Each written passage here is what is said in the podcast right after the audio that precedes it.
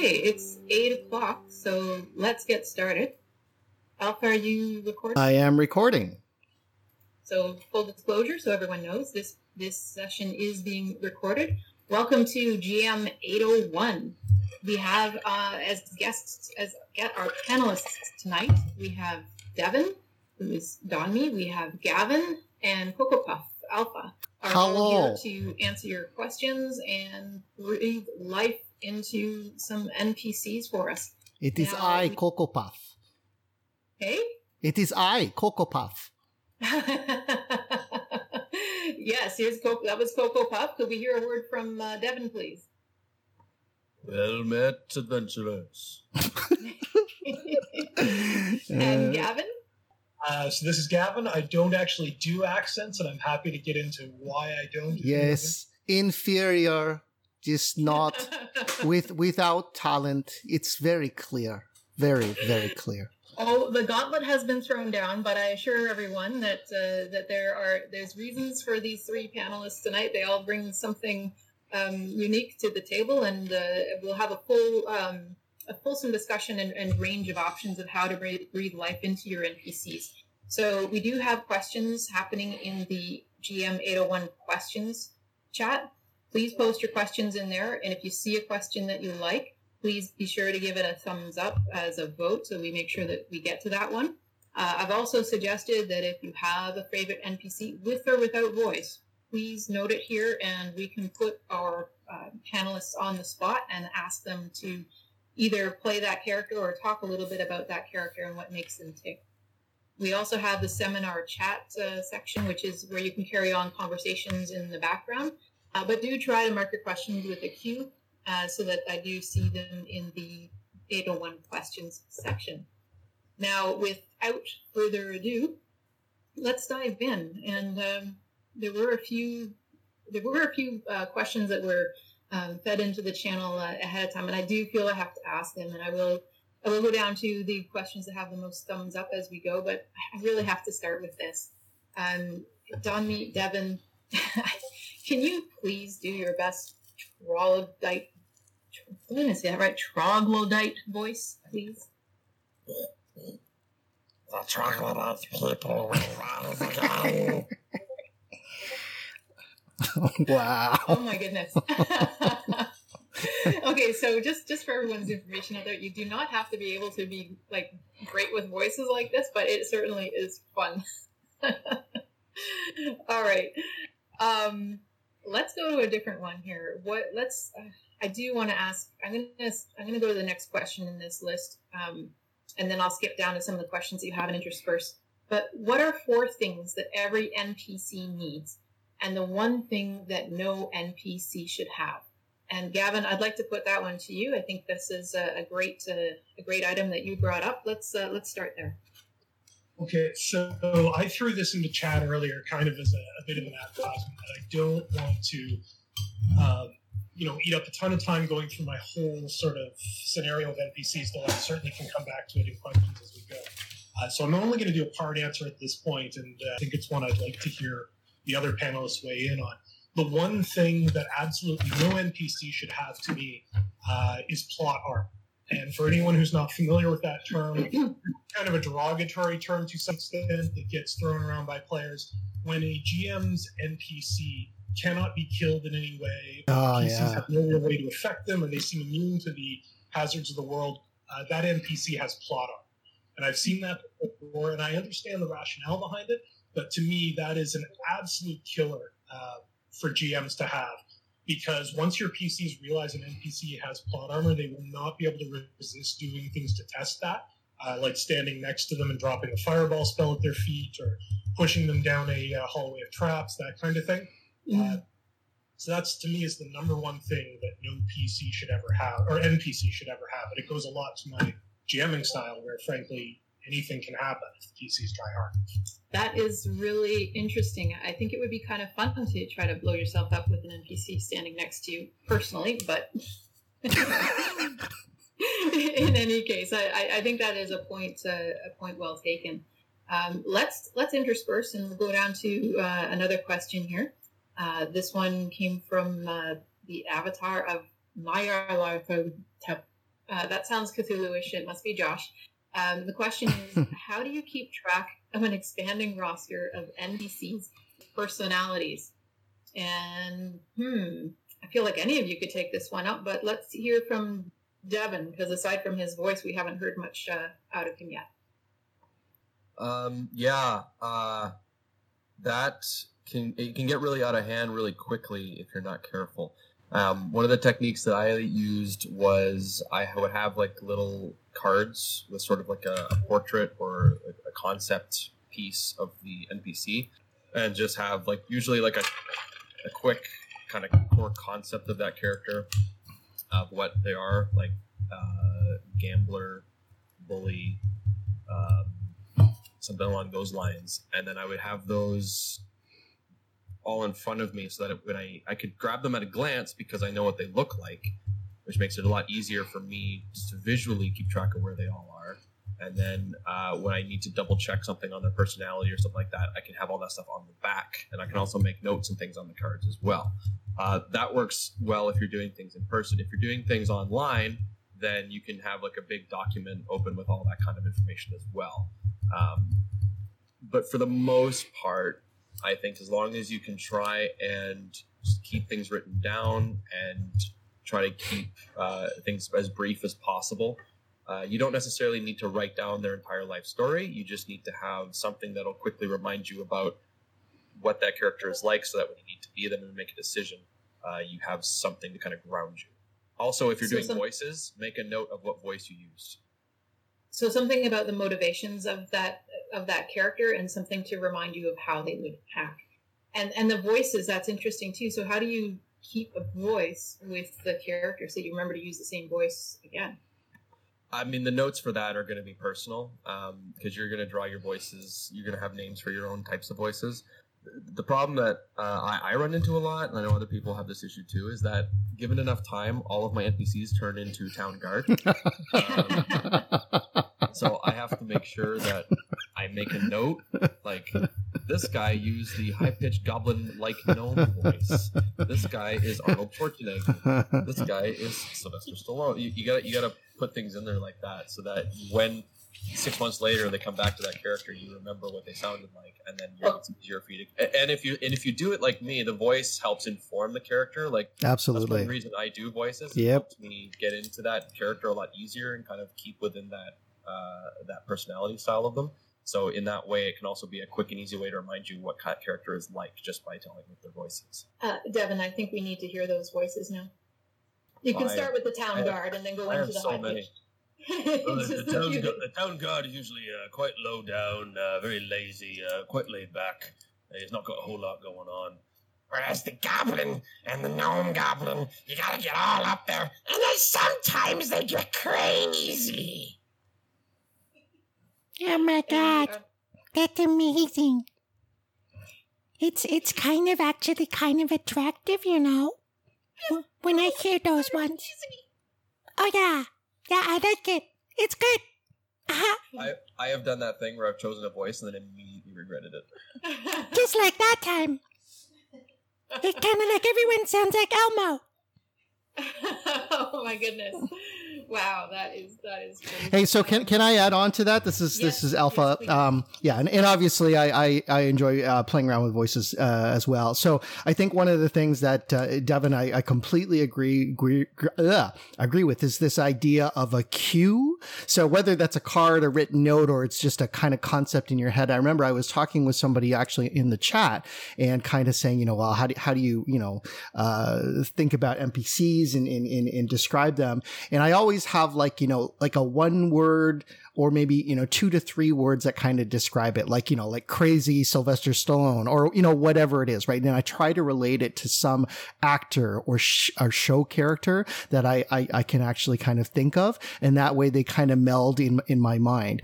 The other thing that i think happens with accent slash voices and no- noises is that I mean, you know, rightly or wrongly, a lot of these things are tied to stereotypes that people have in their head, and you know, they're kind of linked to certain things uh, from from a, I guess, a concept perspective. So, and again, you know, the, the, this is a generalization. It's obviously not, you know, completely all the time true. But for example, if you have an elf, right, um, eh, you know. Do, your your stereotypical high elf or whatever is a very kind of haughty, very noble, almost like snootish kind of individual. So if you had this type of like English accent or something posh, or maybe use a French accent, something you know like that, um, you know, it connotes, um, you know, essentially, you know, what what happens to go with the character.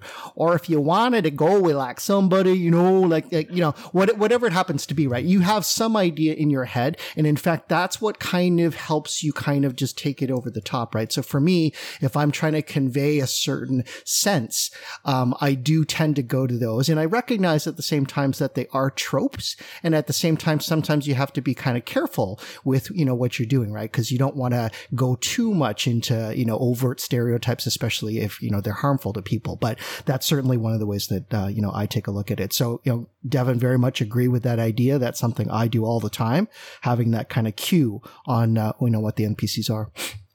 So uh, basically, uh, what you're saying there, Alpha, is that by taking on those uh, those tropes and and um, bringing on that accent, speaking like the character helps you more to channel that kind of energy. Absolutely. Right. And, and, it, and, and it gets down to like, so we talked about breathing life into the characters, right? So what makes them a little bit more real? So obviously voice is there, but it, it comes down to motivation and the stuff that they kind of know, you know, what are the ideas that, you know, they understand. And like, you don't have to have the, the whole book, but you just have to have a core concept. So if it's a shopkeeper and the shopkeeper is really flamboyant, uh, uh, you know, then you you have that kind of idea that you're really pushing on a, on a person, and it should come out. And the other thing that I, I'm going to uh, cue in on is Devin was talking about where does the voice resonate from, right? So he was doing the town guard, and then he was actually dropping where the voice was coming from. But when he was doing the annoying goblin, it goes up into your throat. Like, so there's almost a physical element to doing voices. But again, you know, voices isn't the only thing which makes an NPC. Obviously, you know, it makes it a little bit easier for those who are able to do it, um, but those are a couple of tricks. Yeah, I, I, I, where voices don't. Right, and it's an interesting time here. Like we're we're largely playing, uh, you know, over over the internet, and we may or may not have uh, video going with that. And, and Alpha, you touched on another piece there as well. Like we, we've talked uh, a bit about uh, voices in this context, and again, uh, coming back to those key being understanding those motivations. What is this NPC? Uh, why does it matter if the party runs into them? And uh, what is this? I think you both touched a bit on uh, what is this NPC after? What are they trying to achieve? Um, and I'd like to throw this out to Gavin as well because um, we have a lot of um, discussion around the voices, but uh, I also have a lot of feedback uh, to suggest that uh, Gavin is a master of um, bringing together those those just what the NPC is, is, is about and the, like the interactions with, with the characters. And that's certainly another part of the life here too. So just putting the question to you, Gavin, like how do you keep those motivations, like keep a list of them, how those uh, characters interacting with the party and all that, like um, from from your point of view, which is uh, which is different from our other panelists. Okay, uh, so here's where we kind of hit the four points thing. And I've actually just posted something in the seminar chat uh, because this is sort of an easier show don't tell situation. But what I've posted is a very small spreadsheet uh, that represents how I keep track of my NPCs and how I keep track of sort of what they're there for. And um, I've done a lot of these uh, as a GM over the years, but I've gotten to the point where I've narrowed it down to pretty much what's on this uh, spreadsheet. I don't want to spend you know a ton of time on it, but I'm happy to come back to it. But I basically grab four four important things for every NPC. Uh, mm-hmm. Five if you count a name. By the way, names are important. Name every NPC or be ready to do so because nothing kills game immersion like a PC asking what the name of a random character is, uh, random NPC is, and you go, uh, I don't know, and right away the PC goes, well, then they're not important. Exactly. Uh, so after the name, roll poll I have there just to kind of remind me. Noticeable trait. What do they first? What's the first thing you notice about this person when you meet them? Uh, gossip is something I always fill in. This is what happens when I ask another NPC about that person. What are they going to tell me? And if you do this enough, your PCs will start meeting all of your NPCs because they're going to keep running around asking your NPCs about each other. Um, I, I find this fascinating. I, I, I would love to uh, run into Ithikshi just so I could uh, smell the potatoes. your noticeable trait doesn't have to be set based, or, or it, it can be anything you think of that would be the first thing you notice. About it. Absolutely. or first thing that jumps out. Uh, every NPC in my world always has a goal, and it's it's always something concrete. It's an action. Yep. Uh, it's never, you know, enjoy elven wines. Uh, it also Mm. always has to be, you know, get a, a bottle of the 76 whatever wine. Uh, the clock here is something I ripped off wholesale from uh, Blades in the Dark, where basically this represents how close each NPC is to the completion of their goal. And after each session, I go through PC goal and say, okay, did the PCs do anything to move their needle on this? Did they move it up or down? Uh, then I'll go through and say, is there anyone here that I just want to move their goal ahead because I've got a cool idea with it? And then finally, um, if I don't haven't moved enough ahead, I just roll random and bump a few. up. Well, that's very interesting. So And here you I was thinking you didn't do any notes at all, Gavin. You just kind of laid that completely out open. Very limited notes before the game session and relatively detailed afterwards. And the last column there is the mo- most important, and it's blank when you create your NPC. And it's why do they matter? And you fill that in when you make a connection with one of your PCs. You know, why do they matter? Why are they now important to your story? And if you hmm. have an NPC cheat and you go through three, four, five sessions where they're around and you haven't filled Yeah. that in, Mm-hmm. you either need hmm to change something or you need to get them out of your story. Yep. Obviously, they're not that interesting to your PCs. Yep. Wow, that that's a really interesting tracker, and uh, it's it's not a one and done. It's an ongoing and maintenance, and it's sort of helping you to keep track of how the story is going. How how well have you immersed your characters into the story with these NPCs, and have you created the point where there's actually a tangible connection between them? Um, and, and that actually leads into the next question that I'd like to ask from uh, from the avatar of Nair Lotep. I'm not going to say that right. Avatar Josh. Um, and the question is, how do you help players have emotional connections to NPCs? And I'm going to just leave this one open to um, whoever wants to answer that one first.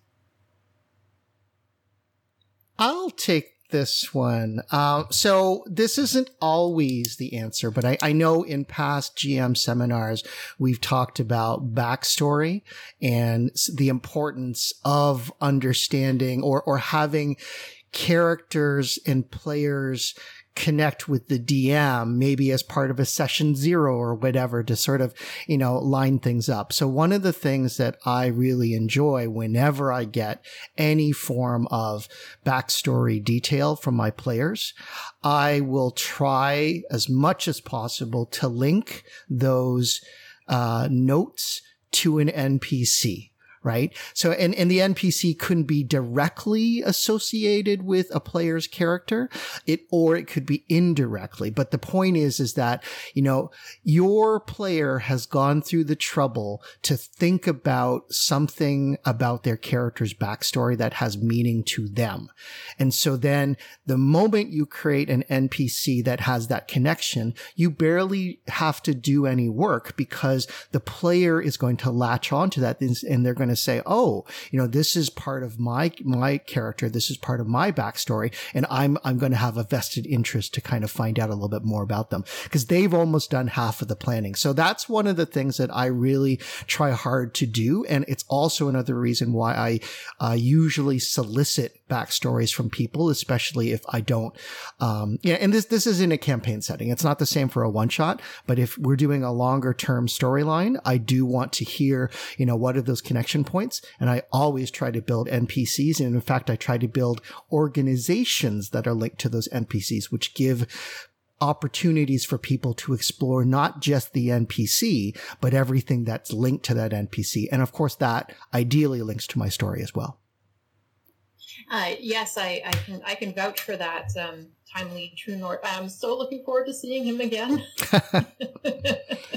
Well, and and that's the thing. Like you and I, uh, Saz, we never talked about exactly what that character was, right? And even to this point in game, we have not kind of met that character yet through something as simple as there's a wristwatch that he gave your character that creates this connection that's actually resonated and built, I think, tension and curiosity over about three to four episodes. And at some point, when you meet him, it's going to be really interesting what I do, and it's going to be interesting what you do. So, yeah, it's uh, it's it's a bit of a trick, but it's definitely something that I always try to do. Mm-hmm. Uh, Devin, would you like to comment on this one as well? Um, I, I pretty much spot on, Alpha. Um, I will say that sometimes you don't have to try at all, and your random guy you wrote two lines on becomes the husband of one of your players. Yes, yes, absolutely, and that's the best. When when something like that happens, it's pure improv, and all of a sudden, this you know minor NPC becomes a major part of the storyline. I love that stuff as a GM. It's just the best. Yeah, a lot of the times you just have to. I mean, eventually, uh, they need enough NPCs. Some they're gonna get attached to somebody because they're just something's gonna click, something's gonna come in right, and uh, when it does, then that's how you know that okay, that care. And see, like what I like to do is I just make a bunch of surface level NPCs, and then I see which ones the players gravitate towards, and then I start fleshing them out because I know I'm gonna need it. Uh, that way, Can you talk a little bit- prep. Can you talk a little bit more about that surface level? Like, what are the pieces in, in the surface? Like, it sounds like you're creating different flavors of people and putting them out there as options, like almost like uh, different lures of bait. Like if you were fishing and, and see which which one appeals to the to the players. Yeah, uh, I mean, you're basically kind of writing them as sort of like hooks. So, because here's the thing, you can write, you can come up with a really awesome NPC, give them a really cool description, really awesome backstory, uh, and put them in the caravan with the group. And then also in the caravan is that random Tanner who is like a crazy old hermit who likes to sing songs and drink himself into a stupor. Guess which one the party's going to want to spend more time with?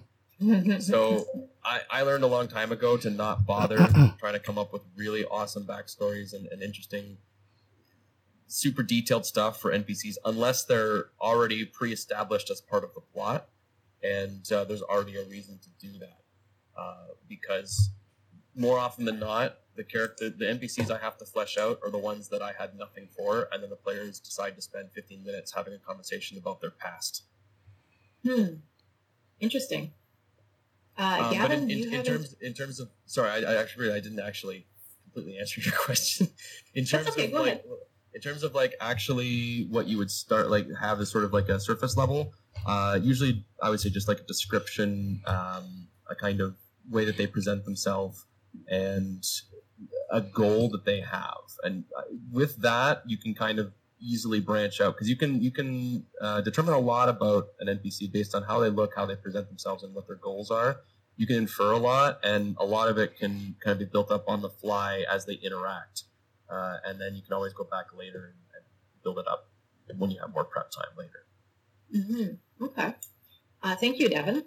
Uh, and Gavin, do you have anything to add about creating emotional connection to NPCs? Um, yeah, a couple of real quick tips. Uh, the first one is one that I fall into as GMs all the time. If uh, as a GM, if I'm all the time, if I'm not careful, so it's something I really push myself on. Uh, it's really important to have your NPCs relate to your characters or your player characters as individuals and not as a group. Uh, it's easy for a GM to always be addressing the whole group, and realistically, even if you know everybody's present, there's no reason that an NPC isn't going to key on in on one particular individual they find interesting or more respectable or attractive than the others. Uh, and every NPC should really kind of have their PC in the group that they're more interested in interacting with. Uh, and that's a really good way to form that emotional bond. And also, uh, ideally, if you can, what you want is you want a PC interested in an NPC and then the NPC interested in another PC because some of the best role playing comes out of PC, NPC, PC triangles. So you really want to try to build those whenever you can. Uh, if you do it right, you'll know it because the NPC will leave the scene and the two PCs will spend the next 10 minutes talking about the NPC. Wow. Uh, could you give an example of that? Um, yeah, so one that I, I really enjoy using, and it, and I, I'm big on tropes. I love my tropes. I love my cliches. Uh, one that I'm really big on is whenever an NPC or whenever a PC is seeking out somebody to train them in something, I will have the trainer take uh, oftentimes take an interest in one of the other PCs, either because they think they see a spark in them, or they're attracted to them, or they remind them of their you know daughter, son, father, mother, whatever works best. Um, but I'll always, try to get if I have a PC NPC relationship, I'll always try to drag another PC into it. So. Interesting. Very interesting. Uh, okay. Um, I'd just like to throw out to everyone who is listening here. I, I know that uh, many of you will have played with uh, with our three panelists tonight, uh, Devin, Alpha, and Gavin. Uh, and if there's a favorite character NPC uh, that you've come across in any of their campaigns, I'd love to hear from you on what that, who that NPC was, what you liked about them. Uh, and we can always put our panelists uh, on the spot to breathe life into them for us now. Maybe just to uh, throw out a scenario or a scene that you'd like to see as well. I'm just putting that out there now. Uh, feel free to add that into the, the questions section, and we can add that into our list as well. Um, I'm going to go to the next question, which is from Storytime. Uh, and the question is uh, In my last campaign, my players didn't like any of my shopkeepers but they liked they liked the smith, the armory, and the gold exchange, etc. What should I be doing for shopping episodes? Uh, so if you want them to, so like liking uh, shop NPCs, I, I wouldn't say they have to necessarily like them all. Um, it, you know, it's okay to have uh, a shopkeeper that's a, just a real jerk because that also is interesting. It's personality. Um, yeah, uh, I find so. The, I, I've, I've seen the word caricature kind of get thrown around the chat a little bit. mm-hmm. There's, I don't think there's anything wrong with that for one-off NPCs. Mm-hmm. Uh, if you want to make, so here's the thing. The way I look at it, if you're doing a shopping episode, you can do it one of two ways. You can just say, all right, here's all the different stuff you can buy. Here's all the costs. Here's all the different shops that are in this place, and just get it done. Or if you want to do it as role playing, then what you can do is, you know, make try to make them have at least one quirk. So to give you some examples, the smith could maybe be a dwarf who actually just wants to make uh, metal sculptures, but there's no market for that. So instead, he has to work as a blacksmith. He Hates every second. yeah. Um, you can have a store merchant who used to be called Crazy Al, but he went to therapy and now he's okay, and now he's just well adjusted Al. You Uh, met him. yeah, you can have uh, you can have a, you can have a, a tailor who is more interested in rare fabrics and has does not care about linen and, and wool and, and like, will actively refuse to accept or, or deal in anything about that. Uh, so you know you can have a, a a shield merchant who thinks that wooden shields are better than metal, no matter what evidence you give him. Oh, oh my gosh. just little things like that. Just one one one or two quirks because that's really all you need. You don't need to to come up with big fleshed out powerful uh, evoking characters for shopkeepers. You can but if every single shop was run by this really you know retired veteran adventurer who's seen all and done all these things or the son of a noble who's try, uh, run away from home to live a life in in the merchants uh, part of town it just kind of starts to become a bit crazy that there's so many people doing this. And every now and again, when they meet a normal merchant, they're going to praise hallelujah. because things don't look kinda That's right. You don't have to. You don't have to negotiate. You don't have to kind of wheel and deal and put up with the things. It's just I just want to buy a rope. gnome who's trying to sell you griffin grease. every single time you buy Exactly. I love it. I love it. But I did like Crazy Al. Like really, that was that was fun. uh, Alpha, can you um, please uh, uh, bring our March Warden uh, to the table? Okay. Well, and it's interesting because I saw a comment from um, from uh, from, from Josh, kind of you know talking about stereotypes and stuff like that. So just backstory, uh, and, and, you would know this if you listen to my podcast, but, uh, he is basically a, a satyr or a satyr. Um, and he is, uh, sort of kind of a merchant in the Feywild, right? So everyone knows that if you make a deal with somebody in the Feywild, you have to kind of watch out. So I play him like this and it is sort of a mix between Jamaican and something from Africa, Nigeria, whatever and then so I do that and I speak to people like that. And then I really try to ooze it in and just make sure I'm talking to them directly. So, you know, obviously it's a stereotype. Um, and, and I, I actually want to go back to, you know, the, the, those four points or whatever. So I was reading what I was kind of writing down for myself. One is, you know, something that's a cue, personality, motivation, and quirks. And I, I kind of put the note like larger than life, right? And so I do mm-hmm. think when you have an MC, NPC, and I totally agree with Devin that you don't and you shouldn't do it for all. But, you know, there are those ones that you, you want to make them memorable, right? They have to have something about them that unique, that is difficult, that is challenging, that is humorous. And those are the things that people are going to want to kind of, uh, you know, cue into, cue into. And I would even argue that from a role playing perspective, if you have to dig deeper because you can't get facts out of an NPC without playing to their quirks. That just adds a little bit more to the immersion and it mm-hmm. builds your investment in that character, right? So if, you know, sometimes maybe it makes it difficult to deal with them because they're so crotchety or maybe they're absent minded or, you know, maybe they're really attracted to you and they're just, you know, not even listening to you and what you have to say, but they're, you know, they're kind of flirting with you. Like all of those things, uh, give a sense of something other that you have to kind of role play into. And it really does help kind of, you know, get the conversation going, right, wrong, or indifferent.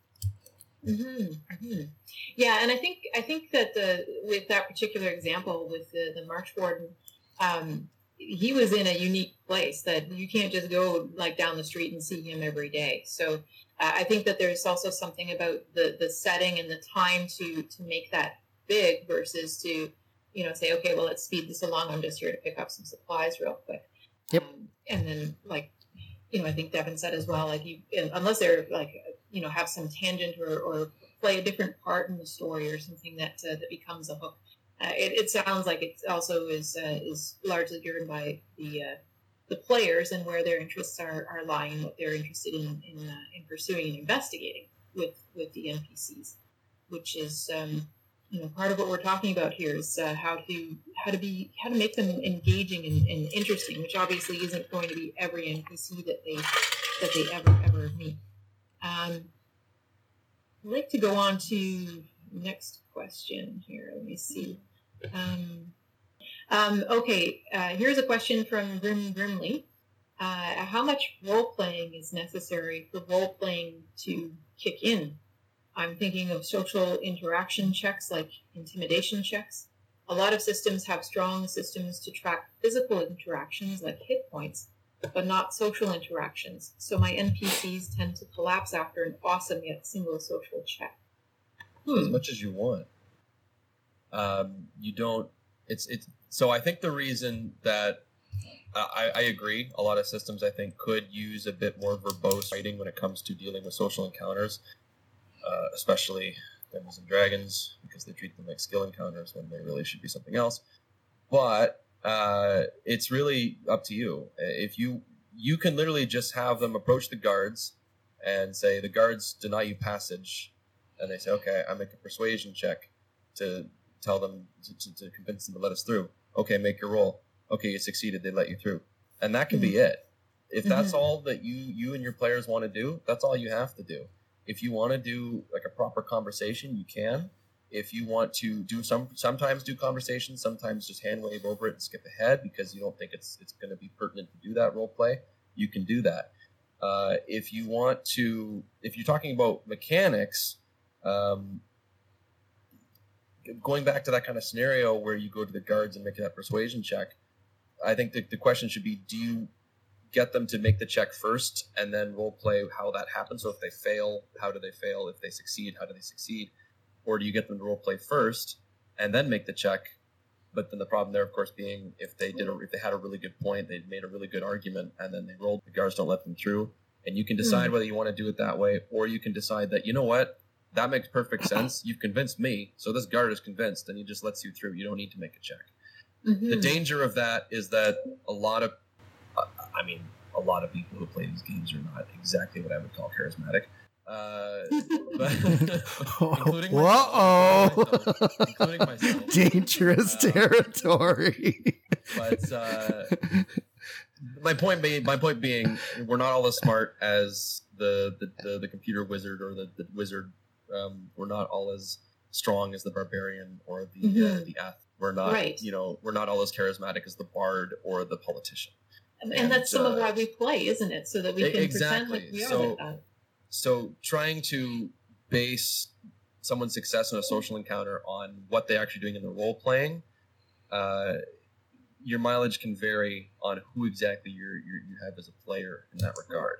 So I, that's I think where the skill checks can come in is because then you can say, okay, you know, I have no idea how to talk my way into a city gates, but this guy I'm playing totally does. So I'm Mhm. going to just make a roll, and we don't need to role play that. Whereas if you want to get into a discussion at a bar, and the guy's like, "Oh, oh, I, I know like 30 different types of drinks, and I'm going to have this huge conversation with the bartender," go for it. role play where you want to role play. Don't role play where you don't want to role play. There, there's no hard or fast rule on that. Yeah, yeah. Oh, I think uh, there was one game where I was ordering whiskey just to hear your Kenku voice. yeah, the parrot can. Yeah. Uh, could I get a whiskey, please? Thank you. uh, yeah, and that, that's an excellent point too, because uh, it, it needs to be accessible and it needs to be fun. And it's not fun if it goes too far out of a comfort zone or if you can't uh, ever achieve something that your character is, you know, really good at on on paper. Um, so I think that's got to be uh, an important uh, piece of it. And, and certainly, I think as a player, it's nice to have some successes with your NPCs or, or the interaction that goes your way or doesn't go your way in an interesting way. And uh, so I think that that's um, those are all good points uh, around that. I'm going to skip back up here. Um, Gavin, I want to ask your question. Uh, why you hate retired ex-adventurer NPCs? Okay, so I was posting a little bit about this in the chat, and uh, one of the things I posted was, you know, ask me about Forgotten Realms after I've had a couple of beers. I'm not going to go at Forgotten Realms tonight. I do want to say that I think it is a lovingly rendered uh, role-playing setting, and there's tons of people who love to play in it, and more power to them. But the reason that I get frustrated with retired adventurers is that for me, um, I'm very much in the storytelling mode as a GM. Uh, everything is about my players. And the most interesting moments of my player's life should be what happens in our game. Shouldn't be something that happened in their backstory. Shouldn't be something that happens. I'm not doing the prequels. We're doing the real Star Wars trilogy here today. And I extend that to NPCs. To me, retired adventurers um, are dull NPCs because the most interesting thing that was going to happen to them has already happened before your players ever showed up. If I'm a retired NPC, it's going to be somebody who ripped off his entire party and ran away, and now his party's still looking for him, and they're going to show up while the PCs are around. Because the most exciting stuff that happens to my NPCs should be related to my players, and to me, retired adventures go across that whole, uh, or run run counter to that whole principle. Interesting. Um, and actually, I think that uh, goes well into the next question that I wanted to ask here, which is how do you build a good, memorable antagonist? This one's from Terry. Uh, who would like to take that one up? I just went, but I've got a real quick thing that I try to do as often as possible. It's about the simplest thing you can do to make a villain that will absolutely infuriate your PCs. Mm-hmm. Uh, it is basically when the villain shows up, do everything you can to put them in a position where the PCs are not justified in killing. Either don't have them break a law, have them show up in neutral ground, even just have like your villains be really polite to your PC, their face. I love it. Don't give them that ex- to go for their swords or go for their fireballs because nothing nothing drives both players and characters out of their minds more than having all these combat stats on their sheet and some jackass making them feel like idiots and they can't go to any of them. And they will hate that villain for the rest of their days. It doesn't matter I will love stick it. Them on a tip. They will track him down at twentieth level when they can, and uh, because oh my goodness. it sticks. I, I, I, I dread to see what will come of this. Uh, Alpha is certainly taking notes. Oh yeah. That- that's that's a really g- great suggestion. Yeah, Oh. I, I, I would agree with uh, with what Gavin was saying there. Um, there's the, the best villain is a frustrating villain. Um, you want your players to hate the villain. Uh, I think that that's really important. Um, there's a, there, there's there's kind of two types of villains. There's the morally gray villain, hmm and there's the evil bastard villain. Um, hmm nine times out of ten, it's going to be more satisfying and more enjoyable for the players to defeat the just wretched, monstrous person that it is going to be for them to fight the one who is essentially doing what he believes to be right, but is doing it in a way that is not going to end well for the majority of what the players care about. Uh, that has its place, um, but for a big end boss, you want, assuming that you're doing sort of an adventure type game, you want them to feel uh, heroic upon defeating the enemy. You don't want them to be sitting there being horribly depressed because they had to kill that person that they've secretly been adventuring with this whole time and they really liked them. And it wasn't until they learned that they're actually doing this thing that's going to cause all these problems. Um, whereas on the other hand, if it's that guy is like he's he, the guy's linked into the background. He burned my house down. Uh, he stole my sheep, and uh, every time we met him, he Stole my the pin- the pinnacle of nobility. And he's this super rich guy who's got all these bodyguards, and he can hire assassins and miserable for years. When they finally defeat him, that's going to be the most satisfying experience they're ever going to have in the game. Mm. Yeah, I, I was gonna tie in, in into that comment, Devin. Um, you got me kind of thinking while while you're talking, right? Um, so uh, your your players over the course of time will start to be invested in a lot of different things, right? You know, maybe it's a headquarters that they're building, or maybe it's the community that they're protecting, or or whatever. And you know, definitely when your villain is revealed to be the source of you know endangerment to those things that you're invested in whether it's family or you know uh you know people that you, you've kind of built up or whatever or even things you've accumulated. Um i think that you know every time that that villain kind of you know becomes um, identified as the root cause of that that just adds more to what the what the players want. But the other one i was going to throw in there is is betrayal right? If you meet up with a a person who you think is really you know seems to be on the up and up and everything is really good but you know what if that person were to backstab or to do something very unsavorable and because you trusted that individual and all of a sudden that trust is being completely burned you're going to remember that right? And you're going to want revenge. So uh, those are a couple other things i'd throw in there.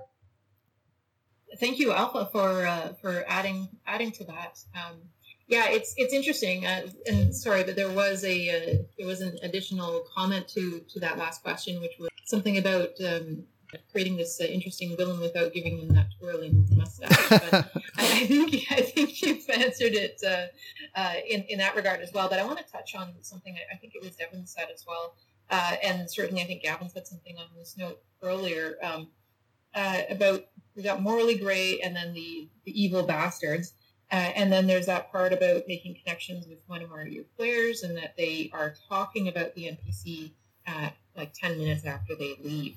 Uh, and it sounds like a really powerful combination if you can weave uh, all of that together into into that evil bastard or, or have it be that he's uh, he's just this terrible guy and then all of a sudden you, you learn this other side to him and you feel sorry and that's uh, I think uh, one of you mentioned about not not like not being able to just pull out your sword and just kill him because it's not you know it doesn't doesn't seem like the right action at that time either because it's prohibited or it just your mood towards him is changing and I, I find that um, very interesting as a player to to have that kind of encounter. If you can pull out the trifecta, it is yours.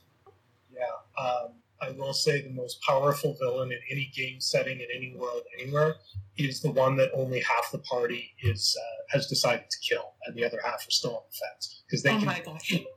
don't. half the party wants to kill an NPC and the other half uh, doesn't. Uh, Gavin, do you have an NPC that uh, you can tell us a little bit about that uh, that meets um, meets those requirements? I do. Um, so this is I, I don't have a specific NPC because for the most part, until they show up in game, or I sort of scribble some notes on a napkin just before I, I start, uh, they don't exist. But what I do have is a lot of uh, tropes, basically, or, or sort of existing personalities that I will slide into NPCs all over the place. And one of my favorites uh, that I use a lot, I kind of refer to in my head as the vulture. And the vulture has a couple key characteristics. Um, one is the big thing for the vulture, their driving goal, no matter what kind of game system the world they're in, is they are there to steal from the PC. and that can be stealing their gold, stealing their credit, um, stealing whatever the PCs think is valuable, the vulture is going to try to steal it.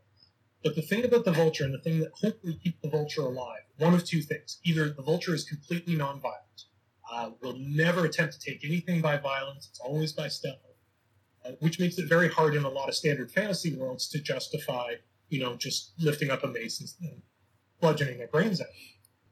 Scrupulously polite and ideally kind of charming. Um, Mhm. Usually, I have them play as something uh, that's going to relate to somebody in the party. So, if there's a thief in the party, they're going to be the thief's rival, or, or going to try to push themselves that way. If there's an older cleric in the party, they're going to be the poor little lost urchin in need of redemption. Um, but regardless, uh, the vulture is always going to show up. He, he's the one, or she's the one, or whomever they uh, are the ones who wait outside the dungeon until the PCs come out and try to rest, and then just rifles through their backpacks and runs off into the night. Oh, Uh, so they're co- chasing the vulture down, and then on the flip side, the vulture's also a pretty good one to go to when they get into a rivalry with another group of PCs because Uh-huh. the vulture steals from everybody.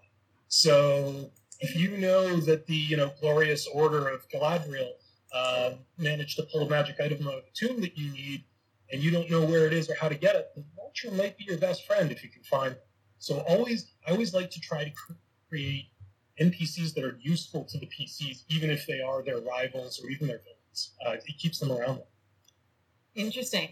I, I can see how, again, like there's that linkage to um, one or more of the, the, the, characters in the party, and that creates that tension, that that interest, uh, and and also I guess that, uh, that that emotional investment of oh, but I was trying to help you, and then you stole from me. Uh, anything that brings about that kind of uh, emotional quandary, uh, and that's that's interesting. Um, you know, even uh, Devin, the in murderous shadows, like catching the uh, the basilisk. Uh, it was like we reached that point where we had him, and it was like, in it's like, oh my gosh, like I, I think we just didn't really want to hurt him. we like, how do we how do we handle this now? And and getting creative in that moment as to um, how to uh, how to deal with that uh, that NPC. And uh, I will say, as a as a player, um, just the experience of that was like. I, I forgot that you were the game master. I, I was so immersed in, in the game and that just being a character that I, I forgot that you were you were playing him. Uh, I, I, I think that I think that many people on this call, having played with uh, you know all three of you or um, you know other uh, great GMs that we have um, in our group in general, have also had those experiences um, a number of times, uh, a number of times over, which is really awesome. I don't know whether to be flattered or worried that that was the character that you you attached onto me. well, it was just sorry, Devin. I flattered, flattered for sure because I, I kept him. His uh, his personality was completely separate from yours. I didn't see him. um, and, and it was just an example of uh, you know like we were. It was a quandary. Like how do we actually handle this uh, situation? And then. Uh, we had some very creative uh, people in, in our group come up with So for a bit of bit of context here, so I'm also a player in that specific game, and and the villain we're talking about here was just a heinous, heinous individual, right? And and Devin played him so much to the hilt that even when we were just watching the guy from afar, like I remember my character reacting, I want to kill him now, you know, like not wait for the like. I mean, and so Devin, you had done just such a good job of evoking just such a horrible individual. Um, and so rounding that out just made it, it, it was, it was a, as a magical experience. So yeah, kudos to you. Mm-hmm, mm-hmm.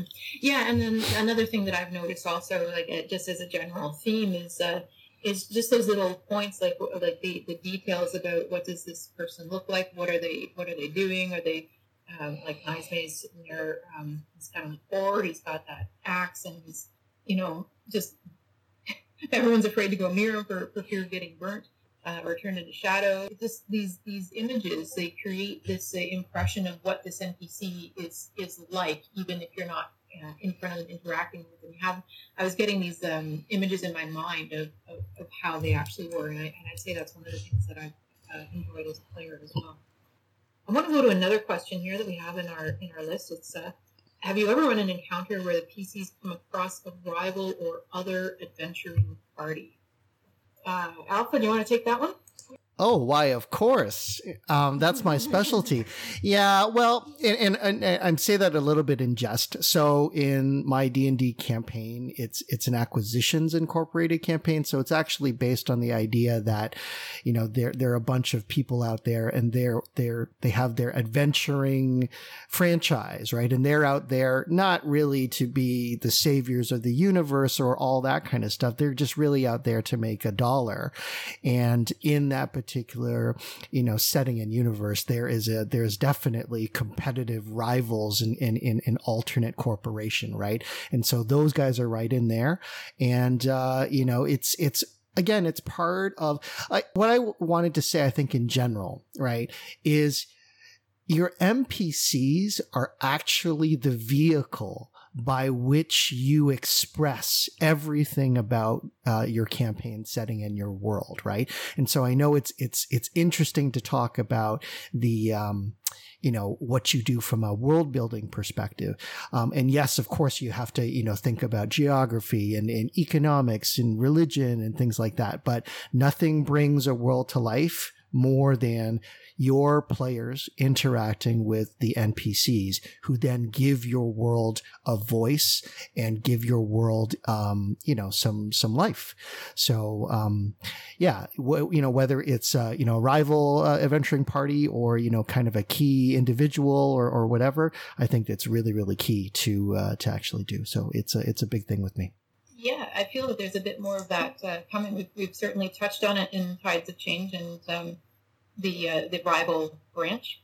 Um, and you talked, I, I, just think you hit on a really important uh, point there, Also, You said NPCs are the vehicle by which you express the campaign setting and your world.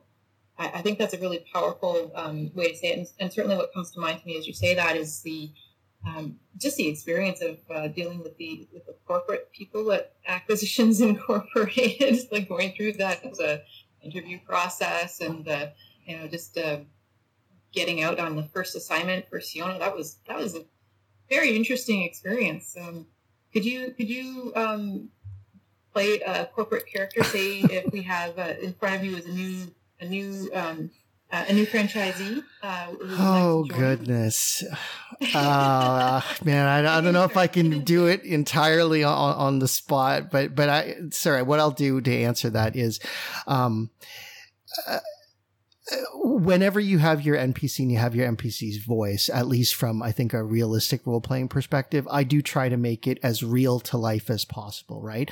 So I have one character, Penny, and she's like an HR person and she's really proud of it. And she doesn't let anybody tell her, you know, what is the difference. And so if you have a performance improvement situation, or maybe I have to have, you know, you, uh, you know, have a disciplinary action or something, or maybe, you know, it's like a, you have to pay your union dues. I'm bringing in these elements that other people understand in a real life, but now applying it to this character. So you start to make a linkage between real life and some of your experiences there, and you build your own stereotypes, and then you layer them on top of this other person who is just a stereotype anyways. And so that's kind of how I do it.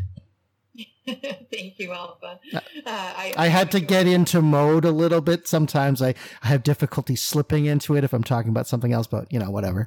Right, right. I, I can see that being a challenge. We've got you in serious mode as opposed to the Robin Williams mode.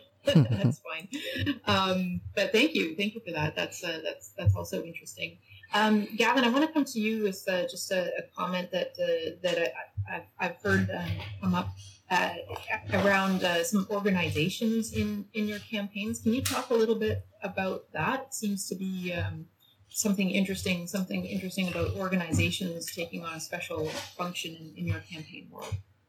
Yeah, so a lot of this comes from me having recently run a lot of Blades in the Dark and Scum and Villainy. Uh, both of those run off the Forged in the Dark engine. And a big part of those systems is that the world is made up of factions, and all these factions are trying to get stuff done. That's where I stole the clocks from. Um, mm. Organizations as NPCs, which is to say, you know, maybe not non player characters, but non player entities, have a lot of advantages uh, they can generate those sort of mooks and minions when you need people who can just be knocked down en route to the next scene to show how great the PCs are.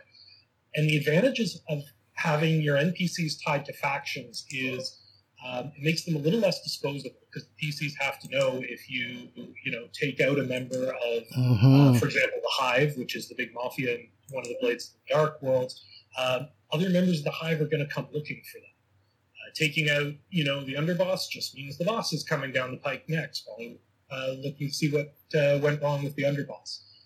Um, so there's a lot of value for organizations there, and as your players sort of scale up in whether it be in D and D sort of individual firepower, or as your players scale up in other worlds in terms of contacts or resources, organizations can keep pace with them in a way that individuals can't unless you want to have, for some reason, you know, now that the players have hit level 15, um, suddenly all the enemies that they had when they were levels are now, are now level 15, uh, hmm. which kind of makes gaining levels kind of pointless. But if it's organizations, you can just show more and more of the organization as you go on or have it amalgamate with others or be absorbed by others. And there's always a ready-made reason as to why the enemies that you had at first level are still around at 15th level for some.